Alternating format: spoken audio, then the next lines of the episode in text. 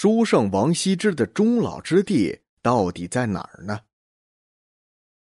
中国的书法艺术享誉世界，历史上大书法家层出不穷，照亮了中华文明的前行之路。其中有一位极富传奇性的人物王羲之，别号王右军。他文武双全，个性鲜明，作为中国书法发展史上一位承前启后的大书法家，他集各家之所长，自创平和自然、笔势委婉含蓄、求意进谏的书法特色，以此有“书圣”之称。而他的传世之作《兰亭集序》。成为我国书法史上不可或缺的艺术瑰宝。但是兰亭一会两年之后，王羲之因失意于政治，就称病辞官，至此杳无音信。关于王羲之到底终老于什么地方，史学家是各持一言，莫衷一是。一种观点认为，王羲之称病离去后，南袭至山阴。也就是今天的浙江绍兴，当时的山阴因为得益于发达的农田水利工程，山清水秀，人物风流，王羲之深深的被这里的一切所吸引，曾经吟诵出“山阴道上行，如在镜中游”的千古名句。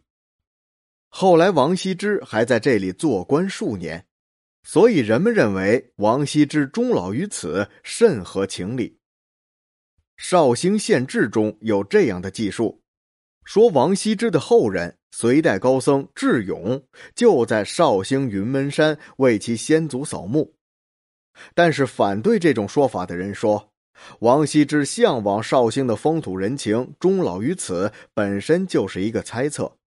另外，王羲之所赏叹的地域范围不仅限于山阴，还包括今天的嵊州、新昌等地。智勇所谓的先祖，虽然很可能是包括王羲之在内的智勇父辈以上的祖父、曾祖等，但因为他没有说具体是谁，所以不能判定绍兴之墓就是其先祖王羲之之墓。另外，还有观点认为，王羲之的终老之地在诸暨筑罗。根据《嘉泰会稽志》中记载。王羲之墓在山足，有碑，孙兴公未闻，王子敬所书也。也有《晋书·孙楚传复绰》中记载：温、王、羲、于诸公之薨，必须辍为碑文，然后刊石焉。孙绰是王羲之的好友，既然提到其为王羲之作碑文，又有会稽志的证明，这个说法应该是比较可信的。但是人们持怀疑态度的是，《晋书》中的“王”是否指王羲之，这还有待考证。还有一种说法是嵊州金亭。随着对王羲之终老之地的考究，赞成这个观点的学者也是日益增多，因为支持这个观点的史料很多。在《浙江通志·名胜》中记载。王羲之的好友许寻在得知有人隐居金庭后，就搬过来跟王羲之做了邻居。王羲之就葬在金庭的孝家乡济庆寺，而且历代的县志均有类似的记载。